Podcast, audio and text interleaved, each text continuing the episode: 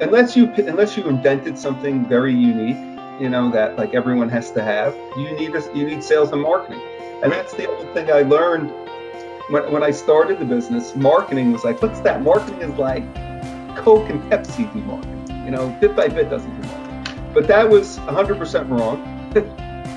you need marketing. You do great marketing. You know, I, have seen it. You know, you're doing this, right? What you're doing right. this podcast. Well, that's right. You know, slowness here. Yeah, you're you're doing it, and that's great. You know, you have to do marketing. Company people have to. In some ways, it's easier today with social media and everything. You know, and, and marketing was tougher, but but marketing to have a product without marketing, you might as well not have it, right?